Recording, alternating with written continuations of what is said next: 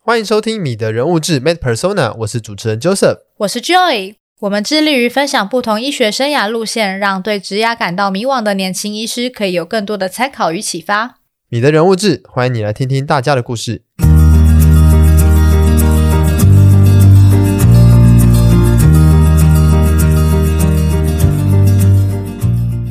这集来宾徐志云医师是一名精神科医师，同时也是台湾同志咨询热线协会理事长，在台大医院完成精神科以及儿童与青少年精神科训练，目前在金门医院服务。徐志云医师从大学时期开始参加同志热线的服务，精神科训练结束后，fellow 时期在台大医院开设同志咨询门诊，用自身的专业知识持续投入同志运动。作为一位公开出柜的同志医师，在行医路上有什么样的挣扎？而医师的身份可以为同志平权尽到什么样的心力呢？让我们欢迎徐志云医师。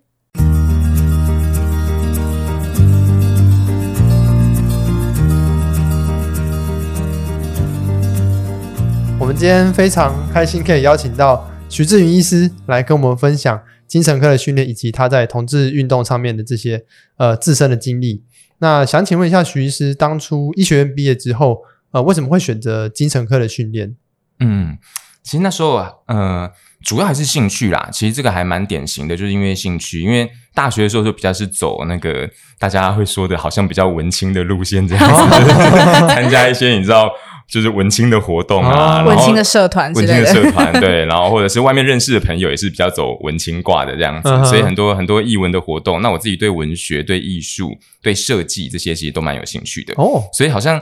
好像很多时候在在医学院的年代，就是比较是对这个有兴趣的人，很多可能都会倾向对精神科哦感兴对趣。对，那这是其中一个部分原因，但另外一个原因也是因为我从大学就开始参加同志咨询热线协会对，所以已经开始有接触社运圈，所以嗯也哼对于社运、对于社会学、对于怎么样去思考这个这个社会的。的的建构论这些事情开始感兴趣，然后又会觉得说，在所有科别当中，似乎精神科最跨界，对对，嗯最能够接触到一些不管是心理或社会相关的议题。对，是，所以所以包括这些养成的过程，还有自己的兴趣，其实会选择精神科。那另外一方面，当然还是很很实务上的需求，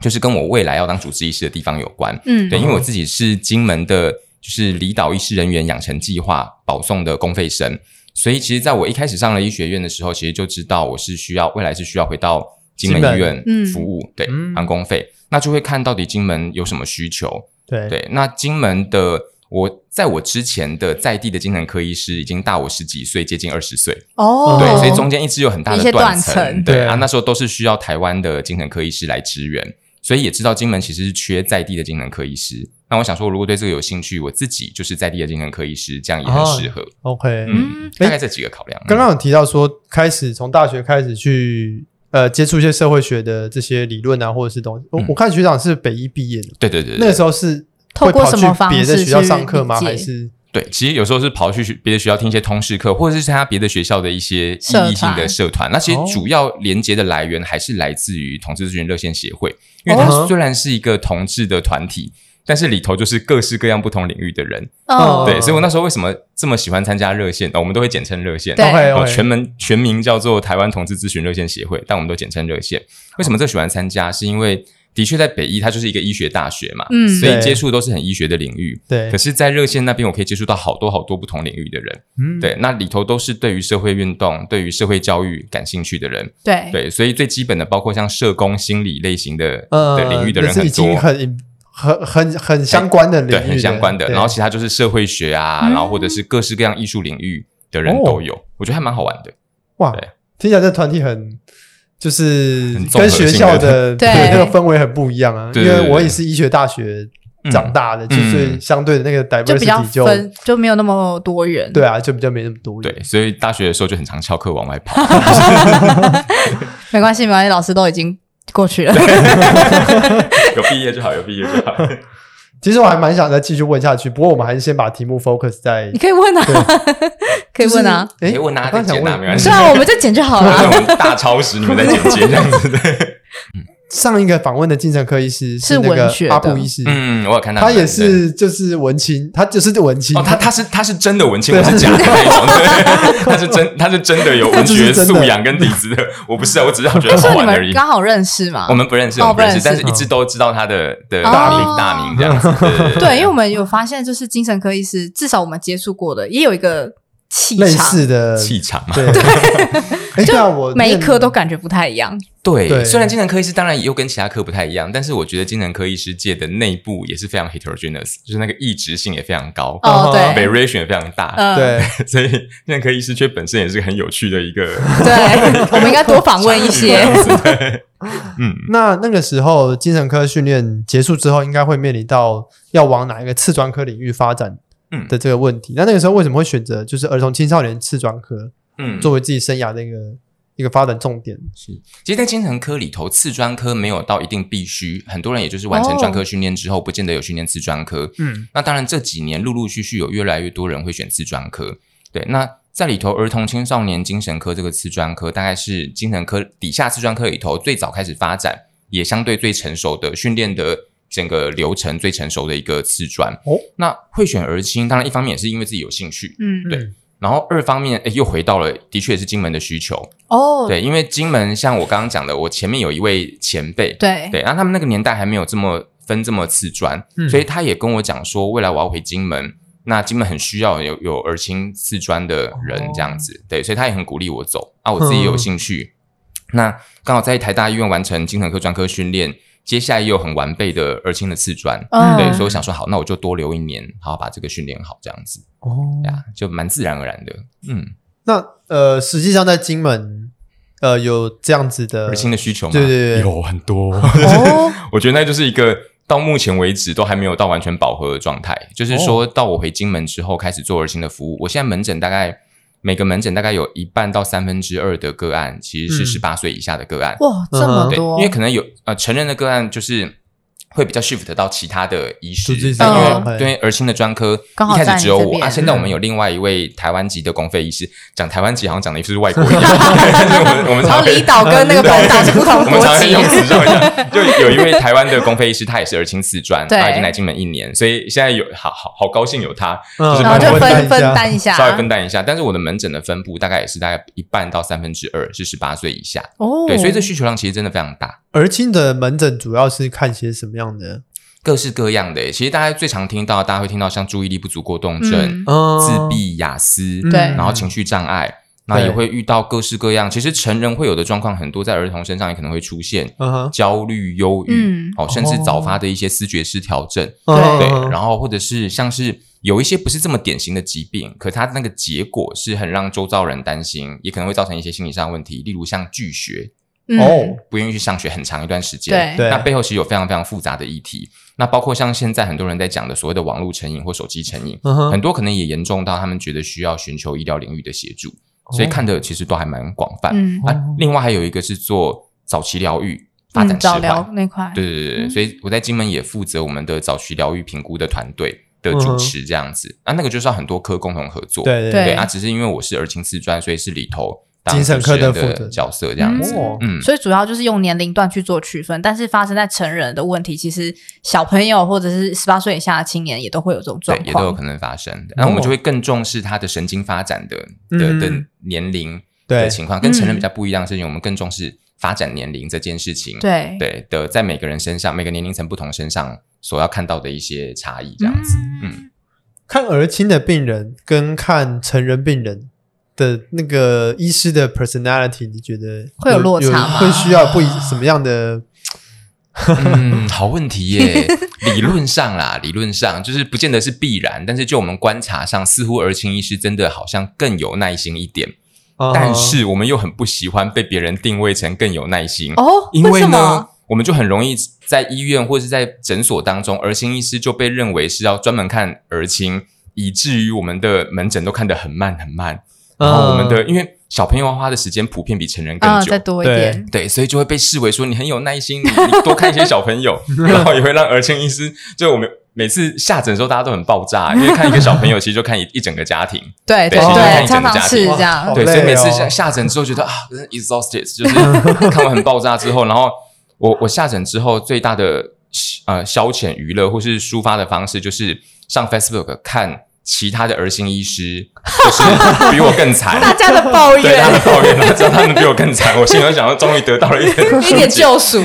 因为儿心医师的诊很长，是排在礼拜三下午。哦因为小学礼拜三下午是放放假假的，所以哦很多人的诊都会在那个时段，让他们方便就医。嗯所以礼拜三下午就大家在比惨的，就是而且我已经很晚下诊，但是看到某一些就是门诊量更大的医院的的儿青的前辈或同才们就 yes, 更晚下我比较诊，早下班，对，然后下诊之后就开始在 Facebook 上抱怨， 就是想说这诊怎么这么难看。我就想说、啊、好啦，我不是最惨的那个，就是 你知道，大家借由比惨来得到心理上的安慰。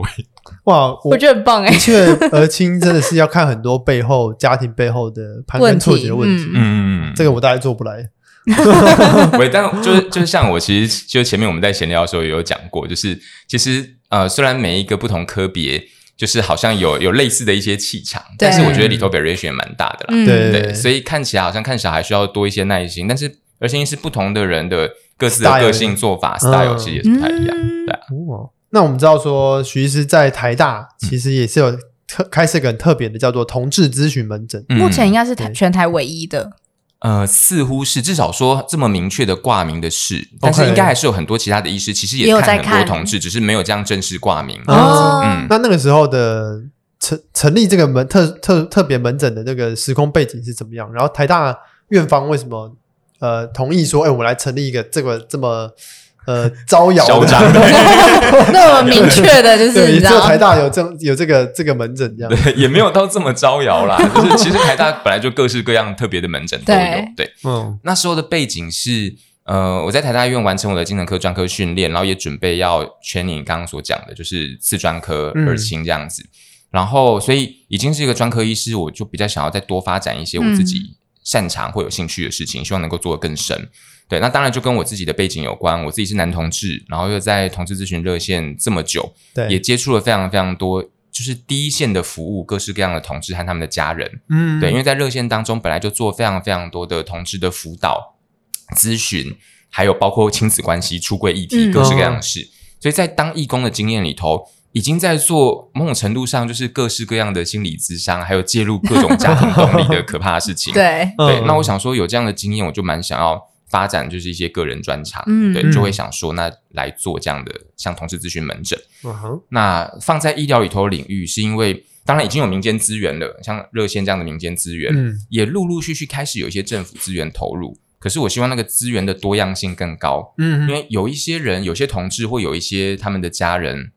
愿意到民间组织，有一些可能比较愿意接受政府资源，有一些可能比较迷信医疗，呃，比较喜欢嗯好像有医疗专业这对，样，他们医疗专业。那我想说，反正每一种门路都有资源在，让让比较多的人可以受到帮助，嗯就对是或是能够有更多的陪伴。所以那时候我就向就是精神医学部提出这样子的想法，对、嗯啊。不过真的是蛮好的，因为那时候的师长其实也都蛮支持的。哦对，因为我们一般而言开一个这样特别的门诊，要经过整个主治医师会议。那时候当然我还是只是 fellow，哦对就是训练四专科的研修医师，对所以需要整个部里头主治医师同意。那尤其是当时的部主任哦，高淑芬教授，现在已经荣升台大医院的副院长，哇 哦对，那时候是精神医学部的的那个部主任这样子，他其实也非常非常支持，嗯哼，所以很多人会问我说，那时候有没有遭到什么阻力？还真是没是没有哎、哦，对，就是其实大家就是顺顺的讨论过去，在主治医师会议里头听说就就 OK，哦，对，大家只是讨论一些细节哦，说哎，要说怎例么如要了要是不是用健保券呃礼去拜几啊，礼拜几或者开对什么啊时间呐，以及说会不会影响到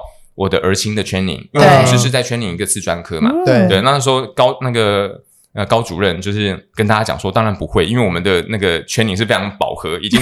就是其实是是非常扎实的人，嗯对对，所以其实那个 training 绝对是足够的，所以对我有兴趣多开一个门诊，这当然没有问题。嗯哦，对，那那时候他只跟我要求一件事情，他就说你开这个门诊不要是你在你去就是呃 fellow 做完之后就停了，就你要开就嗯要要延续一直开开去。下去嗯对，所以我也跟他就是讲说会，我就算会日后回到金门还是会返回来工费，我看，还是会回到台大继续看这个门诊。那的确，我也一路看到现在，从二零一五年的一月哦到现在，已经接近六年的时六间。年，对，因为我们现在录录音是二零二零年底嘛，对对对，就是接近快六年的时间，一直都有往返继续看这个门诊。嗯对，所以其实没有没有遭到什么阻力。那就院方来讲，我这个也没有花院方什么成 本啊，因为给你一个整间而已。对，就是一个整间，嗯就灯开在那边这样子，对 有有有电就好对。而且呃，甚至我并没有整住，哦因为那个是整、护理师，对那个整呃，我一开始就知道说这个整会是需要谈非常久的整，嗯对它能够看的量相对比较少，可是需要的时间非常多。对嗯，对，那有一个整住人力在那边，其实一方面我觉得有点太过浪费一个人力资源，对，对，二方面我那时候还不太确定，像 LGBT，我们又会称为可能就是更敏感或更脆弱的族群，会对不会因为有整住在，反造而成比有较一些不人敢其实倾不敢吐讲一些？那我想说，对那我就就自己来。哦对，所以其实没有花到什么院方成本。嗯哼，对，那也也好在，其实我觉得可能对台大医院来讲，还是有某种可以不是这么考量盈利，而哦鼓励各个医师发展各种不多元同的领对域的状态，所以他就顺水推舟就就成功了。哦哦，嗯诶，那我还蛮好奇，实际上在看诊的过程当中，大部分都是以可能个人的形式过来，还是说呃家庭家庭咨询啊，都有 都有对，哪一种比较多啊？哎、真的都有哎、就是呃，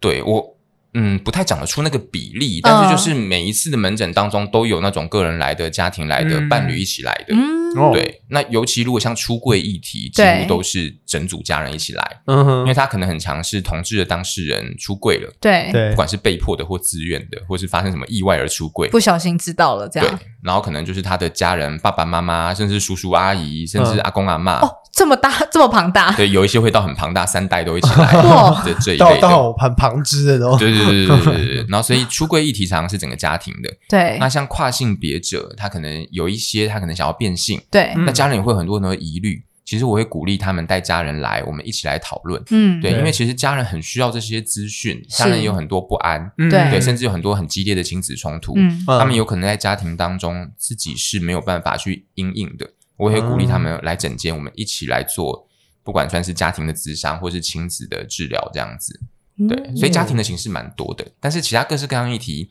也跟一般精神科门诊一样，还蛮多类似是个人呃求诊的也有。哦，嗯了解。那其实因为您是身为同志的身份嗯嘛，如果在那比如说一群家庭的里面，一定是很容很容易去理解同志的处境或者情况。嗯，是那怎么样在呃理解同理的情况下，保持跟其他家庭成员用精神科专业医师的这个专业去做互动的一个情况呢？对，这真的是很关键的问题，就是这其实本来就是精神科医师训练的过程当中，我们要一直自我觉察的事。对，嗯对，就是我们要，尤其是心理治疗的训练，要告诉我们不断的自我觉察，嗯啊我们的立场是什么，我们的情绪是什么，或我们讲的稍微专业一点，讲在心理治疗过程当中的移情跟反移情，对，嗯对哼我们可能投射在病人身上的，或病人投射在我们身上的各种情绪，或他们人生历程当中重要他人、重要客体的形象。好，这讲的已经有点深了，但是但是比较关键的事情是我们要理解我们有没有我们自己的偏见存在。是，哦对，所以也因为这样子，我也会不断提醒自己，我比较容易的确是同理同志当事人嗯的对感受。对，好，然后，但是这个训练过程会让我们知道说，我要怎么样能够把他们的家长一起带进这个沟通的过程。对，对，所以我蛮常跟同志的个案会讲说，他们的父母亲、他们的成长历程是真的没有任何的同志资讯的，所以父母亲有可能会讲出很多在我们听起来很像是很歧刺视耳的东同志西对，很恶毒 的话。但是因为他们真的不懂，真的嗯不了解，对他们来讲说讲那些话是似乎是理所当然的事，他们根本嗯不知道那个歧视的点在哪里。对，对对，那往往亲子之间冲突很深的时候，外人可以比较没有这么强大的情绪去帮助他们理清为什么父母亲现在会讲出来这句嗯，话。对，所以，很常在整间做的事情，其实就是帮助这些家庭的成员打开耳朵听对方讲话。对，嗯，这个这个过程还蛮关键的。因为其实大家回想自己的家庭经验就知道，我们太熟悉我们自己的家人了，太熟悉自己的父母，父母也自认为很熟悉自己的小孩。嗯对我们在对方一开口讲没几个字，你就我想就知说道你要讲什么对，了。然后想说又来了，又是这对样，过去新仇旧恨全部都会，嗯嗯就是就是化为情绪这样子，所以不对太会听别对方讲话。所以刚好医生这个角色是某一种似乎是超然或是公正的立第三场，者而且有带有一点权威性。 嗯，嗯对所以在整间当中，我比较可以去引导他们打开耳朵听对方讲话。对，哦对，那嗯这个也是我尽量能够让自己。让两方都有被听到的可能性啦，而不是只嗯现在说、哦，我就是我是来帮同志志讲讲话话的。的，嗯对对对尽量不要陷入这样的角色。对，哦嗯，哎，那像是家属他们会，呃比如说非同志的家属，他们会知道医师本身是同志的这个身份吗？就看他们有没有去查、欸，因为我是非常公开的对对男同对志，所以只要他们上去 Google 一下，大概就就都可以查到。那对他们他我们猜有一会些人知道，他们会就是质疑说，哎，那你这样是不是都是帮小孩讲话之 类的吗？会会有有哎受过这个你是质同一疑国吗的？对对对对对，很妙。呃，有，但是很少，呃，对那个比例远远比我原本想象的少。就哦，这原件本有这疑虑是不是？对，就在开这个门诊的时候，其实我就有这样子的疑虑，想说嗯啊、我是这么公开的同性恋， 就是然后会不会家长就认为说，反正你就是一国的，你就是帮我小孩子讲话。对对对，可是我后来发现真的不多诶、我猜有几个原因啦，有一些可能是因为家长不见得有去找，我就没有就是嗯没有做功课，没有做功课，所以往往知道的可能是同事本身，就是比较年轻的世代，所以家长可能不知道。那有些可能知道，也碍于医师的权威角色是，可能他在诊间里头不好意思讲。对嗯对，那偶尔会遇到这样子的质疑，但是有点回归到刚刚那个问题所讲，嗯如果我在诊间的态度里头是也是让双专方业嗯的，对能够让双方听得到对方讲话，而不是好像只是在帮某一方辩解。嗯对，我想家长的疑虑也会相对比较小。对，哦对，所以虽然有遇过少少的这样质疑，但对于整个咨商的过程当中，其实没有太大的影响。嗯，嗯，那呃，刚刚有提到像这个医疗专业以及医师的身份，其实在这个撮合两方的时候，有时候还、还是有一点那个权威的力道在嘛。嗯那除了像开设这样呃很特殊的同志咨询门诊之外，呃，医疗专业还可以怎么样在同志这个议题发挥社会影响力？嗯，欸其实医生可以做的事情真的很多欸诶、其嗯实老实说，我真的觉得，虽然我们也知道，随着时代的演进，医师已经不像是 我们就是传早统的年传统那那一种 种就是高高在上的样子，但是对。呃，在台湾社会当中，医疗业或医师这个行业还是在社会上还是比较受到尊敬的啦。是对，所以医生能够医生讲的话的公信力在，在我们社会各行各业当中也还算是高。所以对医生真的要认真做事的话，是比别人有更好的位置，可以做很多事。嗯对，所以可以做的事情超级多诶、就是哼，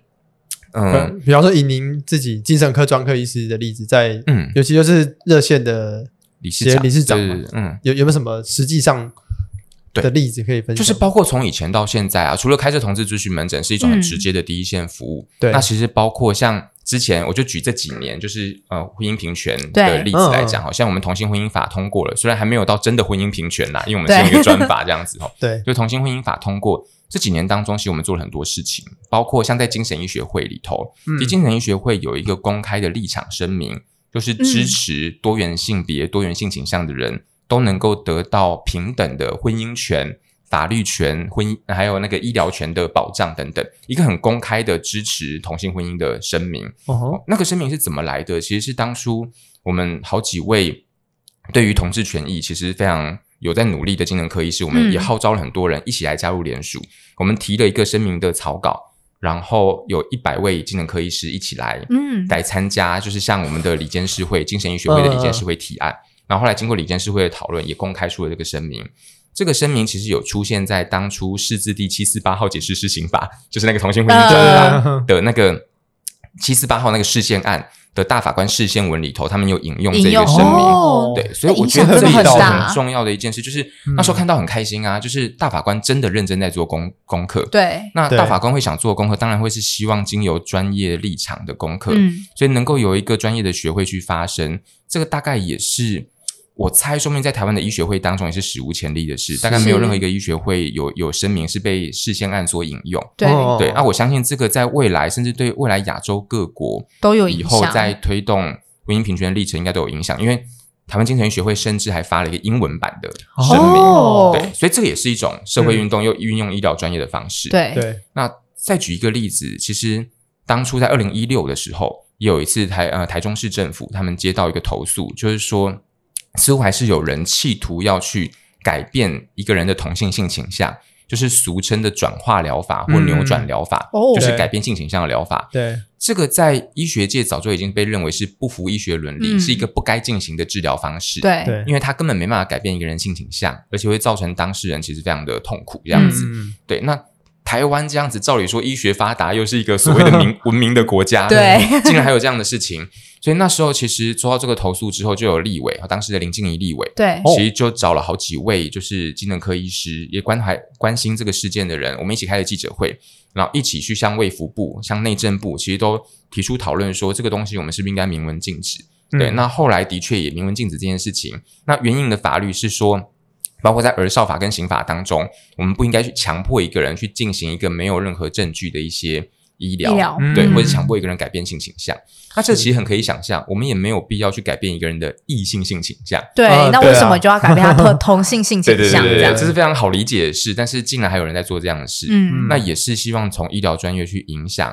一个社会法律或者是一个嗯社会的观念。对，对哦那回到更传统的事情来讲，发 paper 好、就是呃包括就是医学界大 家做都在讲相关的 paper 研究， 对，做相关研究也是一种从医疗增加专业 evidence，嗯对增加 evidence 的、的方式，所以那甚至包括医学教育，嗯啊例如说之前我跟呃高一的严正芳教授也是精神科医师，我们就会在台湾医界里头写，就是同性婚姻为什么有助于健康促进，嗯嗯，就是引用了非常非常多的医学的证据。好、这件事情其实在各国已经通过同性婚姻的国家里头都得到证实，是一旦通过了同性婚姻，这个国家里头的性少数族群 LGBTQ 的族群，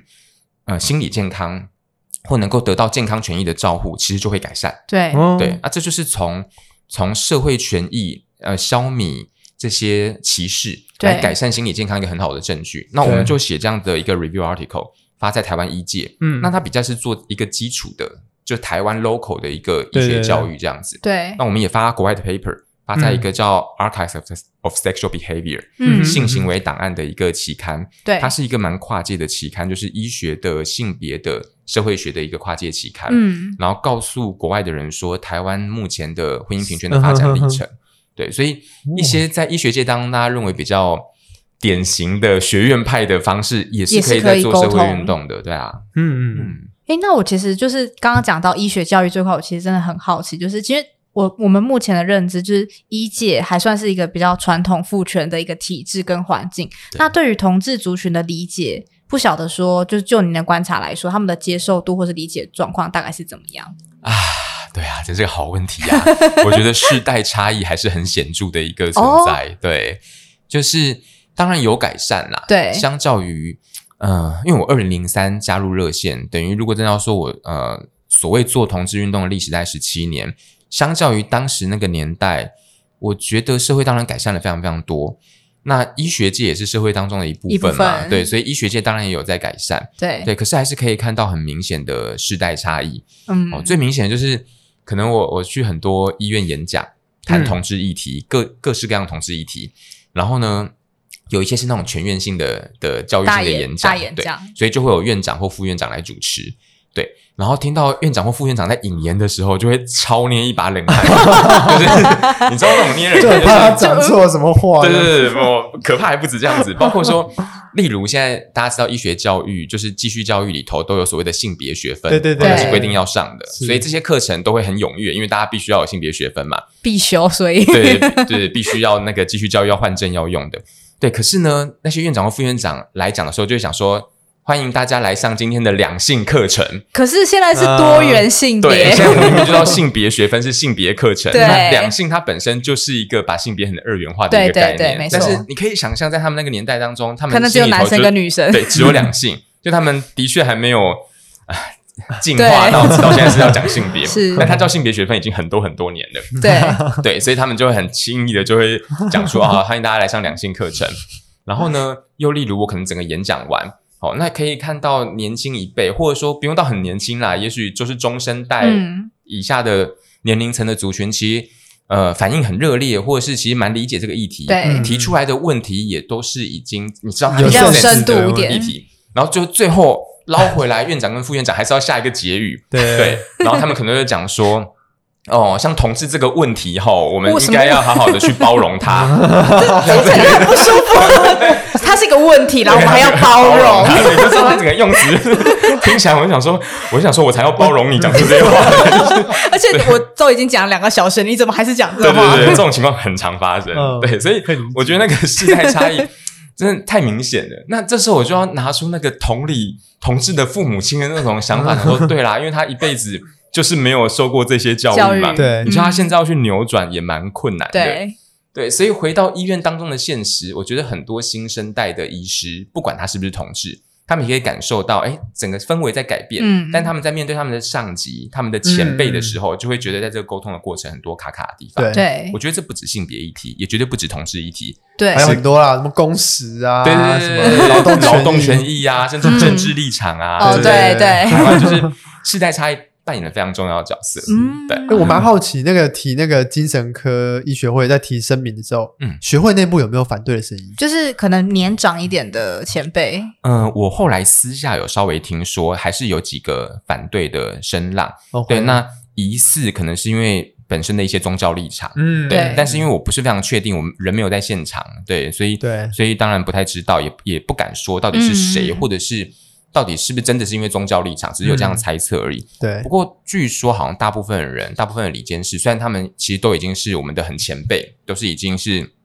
嗯院长、副院长等级的，对对对，或者是至少是主任或大佬级这样子，嗯但似乎整体还是蛮正面的态度，而且因为我们真的搜集了很多科学证据，嗯对，对，我觉得在医学会里头还是有一个好处是，只要你证据拿得够好，嗯，嗯其实大家也就知道事实是如此。对对对，对我至少我听到很多别的非医学类的其他专业学会，有在当时这几年的婚姻平权的声浪当中，很多学会都希望能够、呃发声支持，但他们里头嗯面临更、更大的挫折，嗯对或是更大的反击。对对，然后我就想说，哇、哦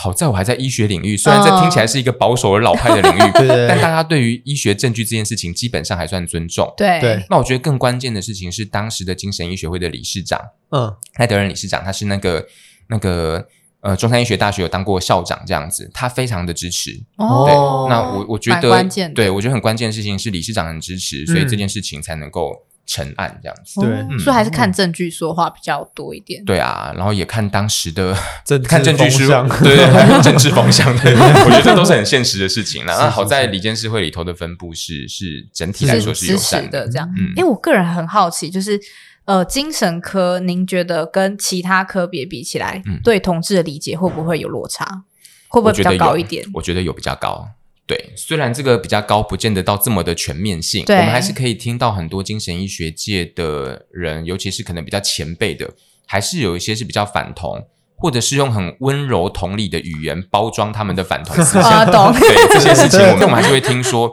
但整体来说，比例相较于其他科别，我觉得比较少。对因为哦我也常常会听到其他科别的医学技，嗯、医学会或者是他们其他科别的群组当中在讨论事情的时候，更那个对反同的力道更大。 哦对，或者我们有时候想说，哇，他讲出来的话更疯哎、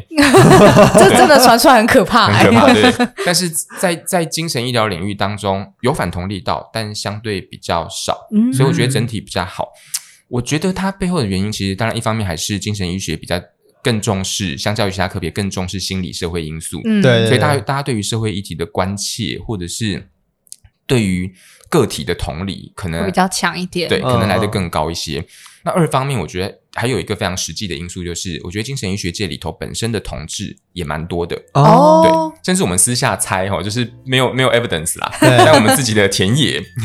自己经验的 田野调 我自己的查田。野当中的田野当中，就精神科里头，说不定是同志的比例最高的一个科别。嗯哦对，那有这么多的所谓自己人，那就对当那然个支持力道力道会就强一比比点较。高这样子哦，对。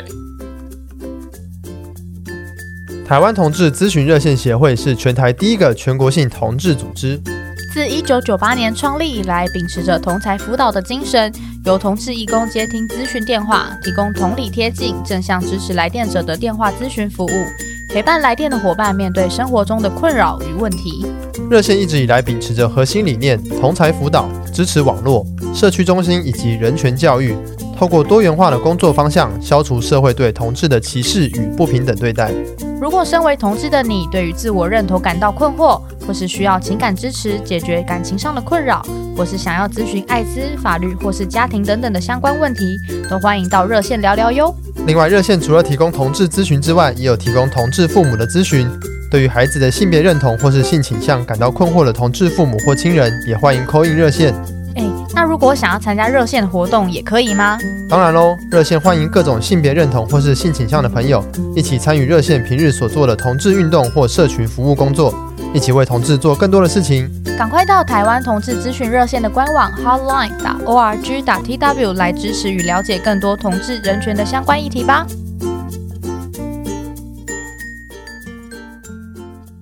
好啊，那我就我还蛮好奇说，就是整体来说，就是在医界同志去病化这个想法，大概大家目前是什么样子？我觉得在理智上，如果有接收到这些资讯的人，都知道同志去病化了。是对，那有一些人可能一直没有接触到相关的资讯，对，哦那那可能就还不知道。对，但是接触到这些资讯的人应该越来越多。嗯那包括像我刚刚提到的，我们也会在各式各样的的台湾的国内的期刊做这些发表，或到各个医院、医学会去做这些性别学分的演讲，对就希望告诉大家，同志当然不是疾病，嗯，我们怎么样能够用一个更一般化的态度来看待我们所接触到的各式各样的个案？对，可是就会发现哦，虽然理智上知道去变化，嗯，可是在情感上或个人的态度上，还是有很多很很灰阶的落差。啊哦， 对，就有各式各样不同落 差。例如说，有些人可能就会开口而出，讲出那种。哦，我知道同志不是疾病 啦，吼，可是呢，他们会不会只是因为还没有认识到适合的异性，像哦这一类的话，这种这种语言很常出现的、啊对对对，就听起来就是某种程度上，他还是认为你如果今天遇到喜欢的异性，你就就会回变归了到正常了。对对，里头包还是有很多的我们讲的所谓的异性恋霸权，嗯但他们听到异性恋霸权，想说我哪有霸权？没有啊，呃我很包 我容很你包容，们我啊，很接纳，我也知道你不是疾病，对。可是很多霸权，它背后其实包含的是连自己都不知道的特权， 对对自己站在嗯特权的位置，但自己不知道，嗯所以就会讲讲出这一类的话，认为同志只是因为你还不理解异性的好的次等的选择。嗯对，像像这一类的东西，其实还是会在很多人的语言当中出现。对那包括医师也有可能会讲出这样子的话，对各式各样的医疗场合都有可能出现。哦嗯对，啊，所以理智的知道去病化是一回事，但是是实态质度上还对 variation 很大。还是以年龄为比较大的区别吗？还是比较说常看到是年龄啦，当然有一些我觉得还是有个人的价值观跟信仰。哦对，也也嗯不得不说，其实很多时候会听到比较没有办法接受同志是正常的这件事情的，嗯很多可能是有基督教的信仰，哦对，或者对是其他宗教，但在台湾里头比较常见到的是基督教为大宗。对，但是好在的也是，我也认识很多基督教信仰的朋友，他们可能本身也是医疗界的人。对，嗯对，其实他们就可以兼具自己的基督教信仰，可是还是可以对同志非常友善。嗯，对，所以我觉得那根本不是因为基督教的问题，而是因为在信仰当中你怎么诠释你的信仰的问题是啊嗯？对啊，还是有人是是很好的医师，他也是有很很虔虔诚的基督教徒，虔诚基督徒，对但还是可以对同志非常友善，嗯这明明就是可以做得到的事情。对，嗯，哦，有的确身边也是有些同学在这两个之间很挣扎啦，嗯就是社会的潮流以及他对自己信仰的呃想象，或者是、嗯对啊，甚至包括他可能对本身是同志，就他家里头又是虔诚的基督教家庭，哦，嗯 对，他心们理矛盾会更严这个重，更更严重啊，嗯更更严重，这个蛮常见，甚至因此到这个年代还是走入异性婚姻的。还是啊有哦，嗯哇 o。k 那就是目前身为在医界中的同志，您觉得有没有什么遇到一些特殊的挑战或者是特别的机会 呢？如果讲说我个人，嗯其实还 好，没有什么对太但特别的但状但况。是，如果如果讲全体的话，当然还是有很多挑战了、为什么说我个人还好？是因为包括我这一连串的历程当中，就是也出柜出的很干净，就是就是出到大家都知道，就是对家人、朋友、同事，甚对至媒体上嗯都是公开出柜。那所以我，我会比较觉得，当然早年好早年在念大学的时候，要跟同学出柜还是很困难的，因为整个嗯社会的氛围还是担心会遇到不友善的状况。后来我自己工作了，然后在住院医师期间就就开始大出柜了。很多人会问我说：“那难道不担心在医院里头会被排挤，嗯哼，或者是说长担心官的未一来些眼光，对长官的眼光、上级的眼光，或者是升迁上的问题？”嗯，嗯好在升迁上我是不太担心，因为反正我就是要回就是金门当医金生啊， 对没有什么升迁上的问 题。对，对，然后其他人的眼光，我觉得可能也也是因为常年社会运动的历练，就嗯比较可以不在乎别人眼光，或者是说比较知道怎么样让自己更坚强的面对可能带来的后遗症，嗯 出柜之后后遗症。所以对我来说，那个挑战情绪上没有到很强烈啦，但是对那也是就是常年以来一直要处理的议题，是不是有什么机会？对我个人来说好像也不算是什么机会耶，但是我确实觉得这几年同志议题有越来越被社会大众看到，哎对我可以做的事情更多，我还蛮开心的。嗯哼，对，就是早年在做社会运动的时候，那真的非常小众，就是、哦对，在在啊，比方说五年以前好了，嗯其实社会大众都没有什么在谈同志，哦，对，所以我们在做社会运动的时候，就是就是很努力的第一线去做服务，对可是要做到社会倡议，那个能够打开的的能见度还是相还是对比较低一的。点。那现在有这么多人关心，尤其更开心的事情是看到这么多直同志，就他本身不 是同志，但对对同志友善的族群，哦，嗯愿愿意，意一起来关心， 那个是很开心的事。嗯哼，所以当当时在包括就是公投嗯之前，其实我们办了很多场大型的集会嘛，对对，对，然后那时候来参加这些集会的很多都是我的异性恋的朋友，嗯嗯，惜家带眷，就是异性恋家庭一起带他们来家小朋友一起来参加，嗯他们就觉得这是对的事情，是对下一代重要的事，对，那是很感动的历程。嗯对，所以那种比较不是说我个人因此得到什么机会，而是而是看到社会有有这么多机会可以让嗯同志议题被看到，是蛮开心的事。可是如果真的要谈对于一届的其他的同志来讲，有没有什么挑战？我觉得其实挑战都还是很多，嗯因为我猜是有很多人会在医院当中担心，就是整体的氛围。对嗯例如像刚刚我们聊到的，不同科别的可能友善的程度不太就不太一一样。样，对，对也许精神科真的算是相对比友较友善善的的环嗯境，对，可是有一些可能阳刚气息非常重的科 别，他们对于可能对于男同志，就是或者是比较阴柔气阴柔息气的质的人，还是有人些排斥哦，或者在医界这么父权的情况之下，对于女同志，哦，就是他哦们有非常非常多不理解，对，或者是说。甚至其实不光是对女同志啊，甚至对对一女般性女性，嗯对，嗯甚至对于女性、职业妇女、那有成就的女性，都还是有很多那种玻璃天花板这一类的那些、嗯那些限制。我觉得那些东西是是其实其实都在。对，对，所以我觉得对整体一届很多同志来讲，其实还是面临很多困难，以至于无法。他也许私下有很多自己同志的生活圈，对，但回到了工作场合，他是不能出柜的，还是要隐藏自己哦还的，是要隐藏自己的。对，那甚至嗯，就像刚刚有有提到，甚至有一些他因为自己的反而医生这个角色，让他无法跟家里出柜，因为家里头期望太高了。对，嗯对从小一个这么所谓优秀的人成为了医生，对，那他的家庭可能对他有很多幸福人生的想象、对一些刻板印 刻板象印，象，而那些对嗯幸福人生想象都是建立在异性恋婚姻，异性恋婚姻上，嗯对异性恋婚姻有小孩、嗯五子登科、车子、房子、对对对高成就、对高收入这些，对，那这整套的那个幸福蓝图，让很多同志的医生自己都不知道要怎么去面对或克服，嗯，哦，以至于走进了家人的想象。嗯对，甚至连自己可能都有一些我们讲传统的名词内在的恐同，对，对于自己性倾向的不能接受，这私下其实我还是听到不少。哦，对啊，所以我觉得那个都还是那个挑战，就算到二零二零的现在，还是很多，对还是很多，还是很多哦。毕竟这对啊个父权结构，嗯，好像没有说改变的很快，跟对着啊社会改变的那么快速。法律也许可以靠几年的大家的努力而通过，可对是整个气氛、父权的结嗯构、社会上的价值观，那个都是还是要很缓慢的去变化的。嗯，对诶，那我想要插问一个问题，就是对于目前医界还是比较传统父权的这个环境跟体制，你觉得有什么方式可以加速它的变化呢？加速，或者是 说不一定要嗯真的加速啦，但是就是让这个推进的力道比较强一点 是。说要加速真的蛮难的，因为掌权的人多半都还是年长的人。对，对那那呃，年长人不是不能松动，只是可能要花更多的时间，去而做且沟通，对，而且他们可能也不觉得自己需要做什么改变。 对，所以我常常开玩笑讲啊，就是那就是希望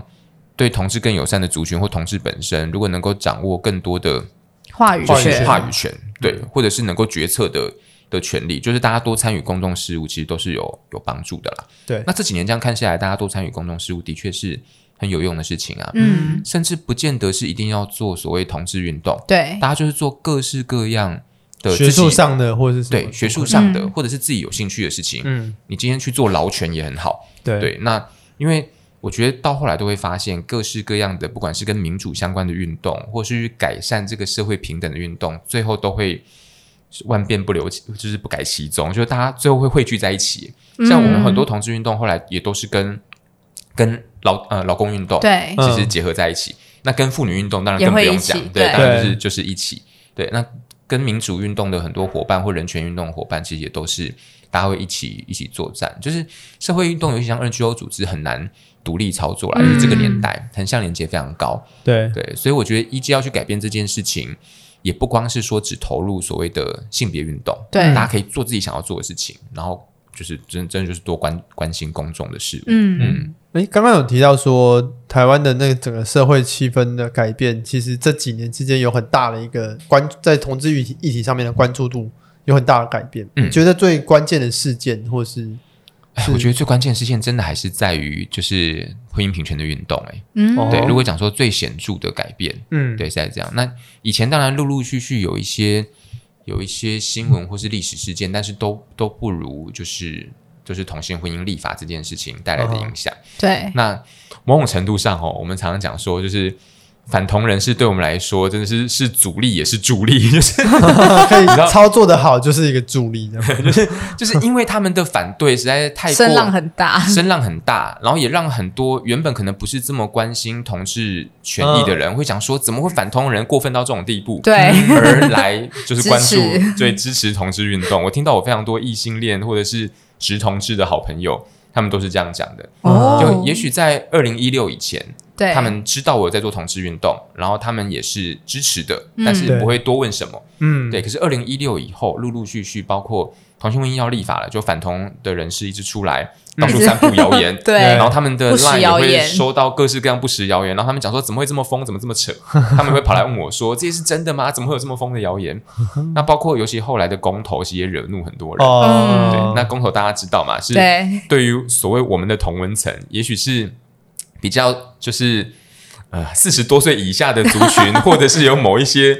呃政治立场，或是对于对于性别运动特别关心的族群的这样的同文层来说，那个那个公投是很大非常的大的对挫对败。对对，对，而当时反同得到这么大的所谓公投上的胜利，我们也知道是因为他们掌握了很多的资源，可以做嗯各式各样的电视宣传，甚至就是用恐吓大众的方式啊。嗯对他们知道恐吓是很有效果了，哦，嗯讲什么同性婚姻通过就会怎么样嗯就？会怎么样，你就没办法叫爸爸妈妈，你以后只能叫双亲一、双亲二。对， 那那一阵子，我们都很常开玩笑讲说啊，我的双亲一 怎么了？ 这样子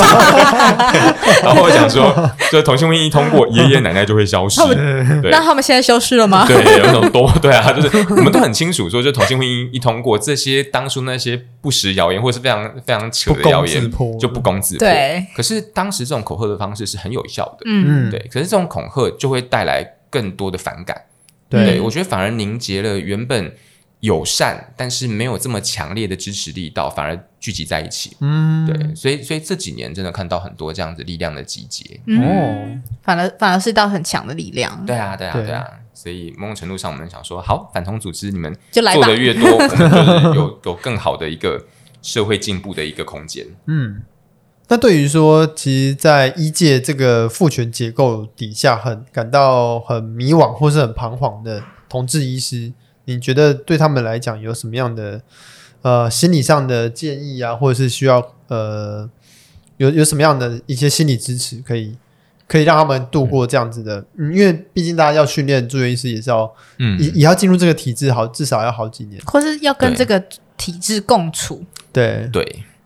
那真的是很个别化的的做法，因为我相嗯信每个人的处境都不太一样。嗯对但我还是很希望跟一届的同志，其实不止一届同志啊，就是整个社会可能还在自我认同，或是面对这个社会的压迫的同志们说，就是整个社会的气氛这几年真的已经变得很不一样了。嗯，有很多的进步，那当然还不够，这些进步还不够，还让很多人其实遭到了，尤其是同志们还遭到了很大的压迫。可是，在医界当中，我也私下认识，或是经由门诊或经由热线，知道很多人的故事是，他们还是不敢出柜，嗯哼即使他有很多同志的社交圈，然后可是他可能还是被迫走入异性的婚姻。那这些我们其实都会觉得，一方面觉得难过，嗯二方面也会很好奇说，那他们最后为什么会做下这样子的决定？嗯对，那可能伤害到的不只是自己，我觉得那个那个势必对自己还是有伤害，那而且可能会伤害到就是另一半，对对对，跟他结婚的对象这样子。对，那其实私下了解也很多，其实都是因为家庭的压力太大了。嗯哼就像我刚刚讲，对于医生的期待是非常高的，所以他们完成了家人这么多的期待，在最后这个关卡婚姻这件事，他们觉得好像不得不去完成这个期待。哦嗯甚至很也很多人跟我讲讲说，他的处境就是不可能出柜。哦，对嗯那我相信不可能出柜这件事情是许许多多同志呃人生历程当中都曾经有过的想法，嗯甚至包括我自己啊在。在二十世纪的时候，在我还在念高中的时 候，我也会想过说，这怎么可能出柜？一一辈辈子子都都不不会会出柜。嗯嗯哼对，可是后来我渐渐发现说，出柜这件事情不是不可能的，嗯只是我们愿意花多少心思，或是付出多少代价去面对出柜之后的事。对，那每个人愿意付出的代价或心思当然不一样，每个人去权衡自己要接受，就好像药物一样，你要接受它多少效果跟副作用。嗯哼对我们在接受出柜这件事情带给我人生的所谓的自由跟坦白，以及带来家庭里头可能有的风暴，对大家要接要要去判断那个利弊得失，每个人判断想法不太一样。嗯对，可是我真的希望，哎，就是随着时代的推演，呃，出柜所要付出的成本跟后遗症，其实真的是越来越小的。嗯哼，嗯而且现在的人，现在同志出柜，外界的支持跟资源也是比以前多很多的。嗯对，那我也要跟很多同志讲，父母亲，很多人我们都认为父母亲绝对不会改变。对，可是我看过太多太多例子，是小孩子斩钉截铁的认为父母亲不会改变，可是我后来都看到他们的父母亲改变。嗯尤其在同志咨询热线十几年的过程，我看过太多父母亲第一次来热线，小孩子刚出柜，父母亲大哭大闹，崩溃斥责现场所有义工，认为现场所有义工都是妖魔鬼怪，带坏带坏他的小孩，然后甚至骂其他比较支持自己孩子的同志的家长，哦嗯对，真的他他骂说你们怎么这么变态？你们为什么能够接受自己小孩子是同志？哇这些话我都听过，嗯就是各式各样八点档在上演。对，可是过了五年之后，这个家长就成为那些当初那些被骂在的没有家长啊就这是 support support 别的，对，就是当初那些痛斥别人那些家长，经过好几年改变，他们终于比较理解自己孩子之后，他反而成为支持别人的家长。嗯嗯，我们现在在热线里头，甚至有所谓的同志父母接线义工，哦，就他的小孩子同志，哦，这些爸爸妈妈们就是经过一些训练，对然后有时段来接线，专门接其他同志父母的家电话长。哦，对，哇因为他们当初也可能是没办法接受自己小孩子是对同志的人，对哦对，所以所以父母亲虽然可能比较年长，虽然他们要花很多的时间去改变或认识自己小孩，但真的不是不可能。哼，那我们太不相信自己的父母，以至于我们太认为自己的人生没有选择性，嗯我觉得那是一件很可惜的事情。对对啊，所以对于可能还在出柜历程，或是还在怎么跟家人就是沟通那些这些处境当中的同志，我还是希望他们能够多了解，嗯就是这些现象跟事实。嗯哇，热线做好多事情，对啊啊，热线做对啊，像李长博 一样，做很多很多，几乎跟同志有关的事情都在都有做我做们很多很多小组负责各式各样的面向，像我之前有朋友就是好像会去帮忙做筛检，嗯，这也是是哦我记得也是其中中一部个。我分们嘛有一对个艾滋小组，专门在做跟性传染病还有性健康权益，还对有感染者的去污名这对些嗯有关的工作。那里头筛检是我们其中一个工作，但我们筛检。跟医院当中的筛检可能更不一样的是，我们会花更多的时间在筛检的前后咨询，哦，对，我们是希望有更多的性健康的教育，对，然后降低当事人的焦虑，嗯甚至有很多包括像筛检之后如果出来是阳性，我们也希望能够提供更多支持。对对，这些这些是我们在做筛检的时候更强调的事情。了解。嗯诶，可是像在医院在这一块有针对这种前后的咨询是比较也是少有的吗？也是还是有对，那当然要看医院里头的人力跟时间。对但这几年下来，很多医院其实也都是在进步诶、嗯对，我觉得社会跟社运，呃，跟 NGO 组织、跟医疗界，其实这几年沟通越来越多。对，所以，其实我们跟很多医院里头的各管师，甚至感染科医师也是对好朋友，哦因为在很多很多事件上面我们都有合作啦。嗯哼对，所以以前可能会认为说医疗人员就是啊、呃只负责做出科学结果，嗯然后治疗这样子。但现在越来越多各管师其实有 sense，、嗯对，知道说该在什么关键的点能够提供当事人一一些资资讯，源包括我在台大医院同志咨询门诊也会接到很多感染科转介过来的个案。哦对，哦可能呃刚感染 HIV 的个案，他有很多心理上的一些困扰，对要来做咨询。那我会发现转介过来的各管师，好、多半是各管师协助转介，他们其实在前面已经做了很多很多事了，嗯对他们其实很了解同志的生态，也很了解在心理上要做的一些辅导跟关怀，我觉得都是很很好的现象。哦，所以说这整个。就是从不管是从社会层面，还是到扩展扩展到医界，其实都是一个很强大的力量，一直在做变化。对啊，对啊，而是、嗯这也是彼此互相影响，而且是一个流动的过程啊。嗯，那像是对于就是在医界的同志族群，刚刚有提到会有一些支支持嘛？那不晓得说针对这个族群里面有没有什么样比较特殊的社会网络 你？们有自己的自己的小圈圈什么之类有的啊 有吗？啊，当然有啊，我相信各界都有，就是就是一界的同志也有一些就是呃社群网络，可是那社群网络可能没有到这么正式啊，就是我们嗯啊并没有正式成立一个什么。同志医生协会没有这种东西，对 不对？但是其他的，包括好像呃举例来说，像赖群组，对对嗯我自己有在一两个就是 gay 的赖群组里头，对，嗯对，然后似乎当然可能 gay 的连结就是比较多一些，对，嗯女同志可能有，但是就是我一方面我没办法参加嘛，所以我不知道到底有多少。对啊，男同志各式各样的领域或者是兴趣的一些那些群组其实蛮多的。嗯对，可是只是没有这么没有这么官方，没有这么正式。对但是听到更多的还是私人的网络，哦嗯就是可能哦，同样行业的呃同志们，对那包括对一群医生的同志，大家也是会私下可能出去出去喝酒、出去玩、嗯或出游这一些， OK，比较是靠这些私人脉络的哦连接居多啦，比较不是说真的有一个类似呃什么同好会，或者是就是没可有能一到个这么正式。哦，对啊，因对为啊刚刚本来是想说，对于一些还在迷惘的同志，或许可以直接提供他们一些资源。对，这确实是比较困难的事情。就是我也会遇到很多来求诊的同志，他呃可能各种职业都有，嗯其中也包括医生的。对他问说：“那我要去哪里认识朋友？”对，对，嗯那当然，像现在是有有交友软体嘛，有嗯 app、对那男同志的 app 很多，百花齐 放；女同志真的相对少很多。嗯，对，然后也有一些女同志的交友网站。嗯那跨性别者的那个呃资源相对之下可能又更少。嗯，嗯对他们可能有某一些，也包括赖群组，也包括像是呃 Facebook 的社团，其实这些是都有。对，可是网络上去认识人，到要真的到实体上能够跟人互就是动接触互动，其实对很多人来说还是一个门槛呐、对，嗯哼对，那往往都是需要先认识几个人，开始有一些热络的关系之后，再去借由再进他入那们个嗯去圈子哦引认识别介这人。样，对，所以其实中要花很多社交的能量。哦对，可真是的哦，对啊，因为对于一个自己不熟悉的族群，假设他是一个嗯本来就没有什么同志生活圈的一个一个 gay 或一个 lesbian、嗯或是 transgender，那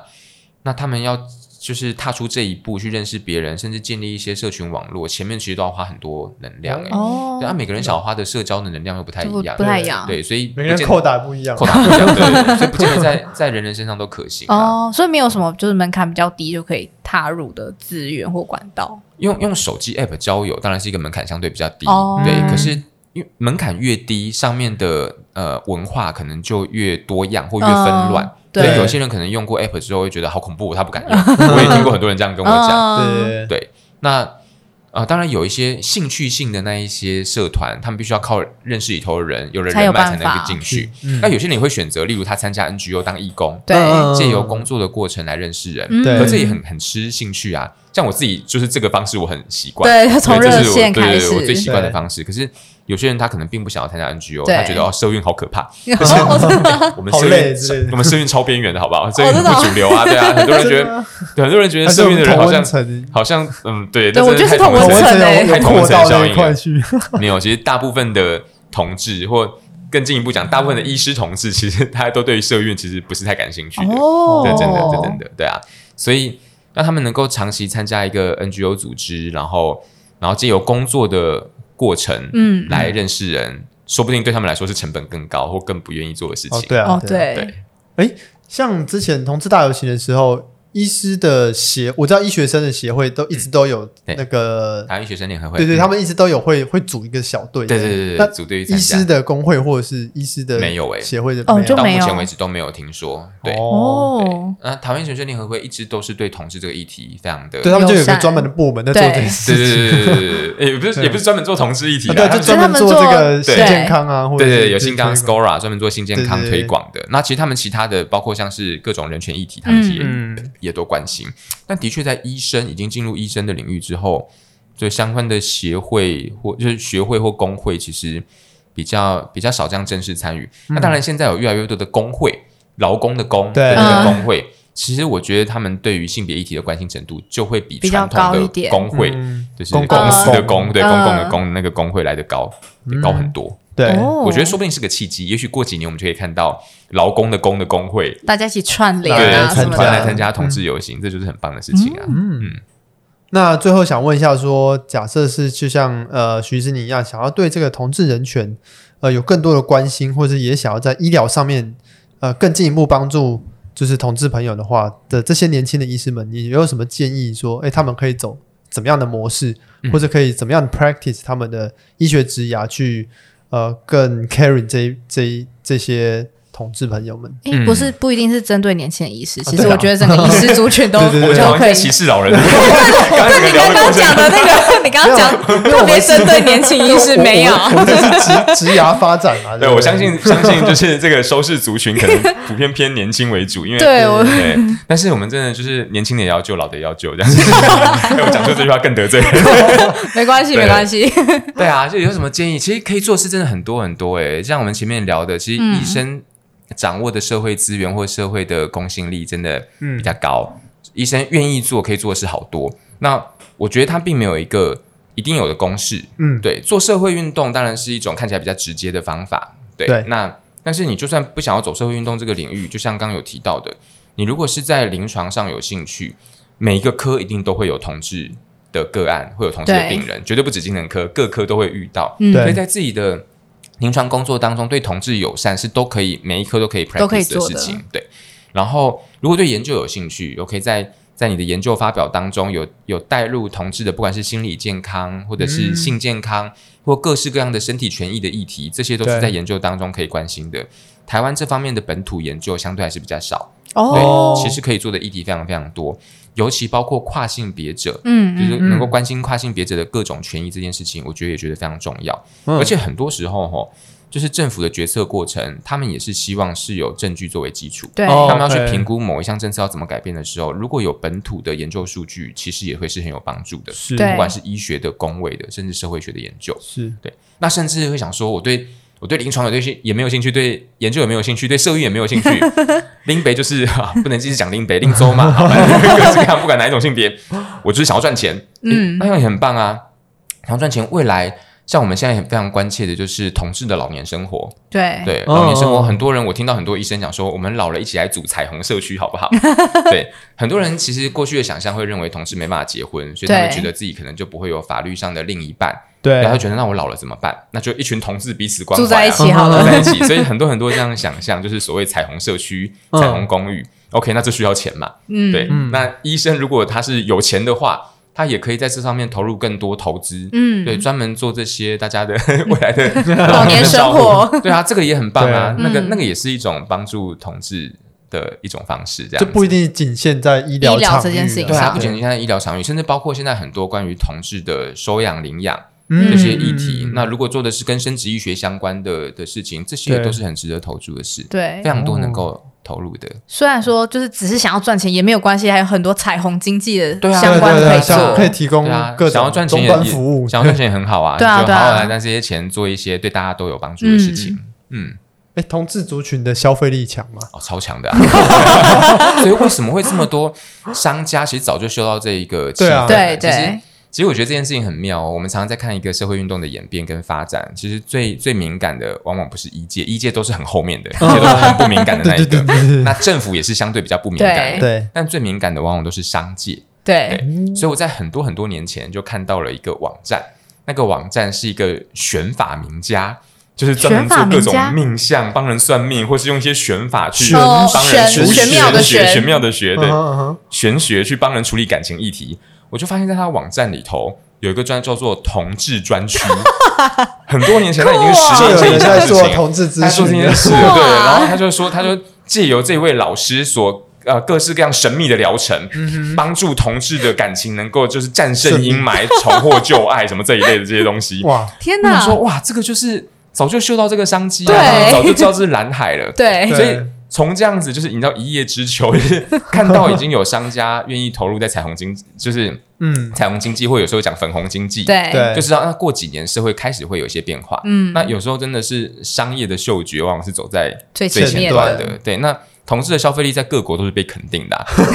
主要就是因为可能呃很多国家还同性婚姻还没通过，或大家就算嗯通过了，也不见得想结婚。对所以很多同志是以所谓的单身或者是没有小孩的身份生存着。嗯，对那相对之下，真的经济经济力力比较高一精神力就好一点点，能力比较好，而且在社会还没有到这么平等的情况之下， 有商家愿意是对去同志支友持善的，其实消费力会更集中在那些同志友善的商家。嗯很多很多企业早就知道这件事情了。对，对嗯，所以说哇一届也要跟上啊。是 啊，我每次我常到一届演讲的时候，都用这个来告诉大家说，我们真的要跟上，一届还是太慢了。没错，没没错错。那我们就用这个来做个结尾。对 好，我们今天非常谢谢徐志云医师他精辟的分享，以及他过去在这个同志运动上面的一些努力，我非常谢谢他，谢谢，好，谢你们，谢谢拜拜。如果你喜欢我们的节目，欢迎到各个收听平台订阅与分享你的人物志。如果是使用 Apple Podcast 的听众，也可以帮我们打五颗星并留言。也欢迎各位听众来米的人物志的 IG 或 Facebook 粉专和我们聊聊天，分享你的心得或想法，这对我们都是很大的鼓励哦。米的人物志提供社群平台、口播内容等多元的曝光方式。如果各位听众有想要针对医疗人员、医学生等族群推广的产品、活动或是各式各样的内容，也欢迎和我们联络哦。有大家的支持，可以让米的人物志更健康经营下去。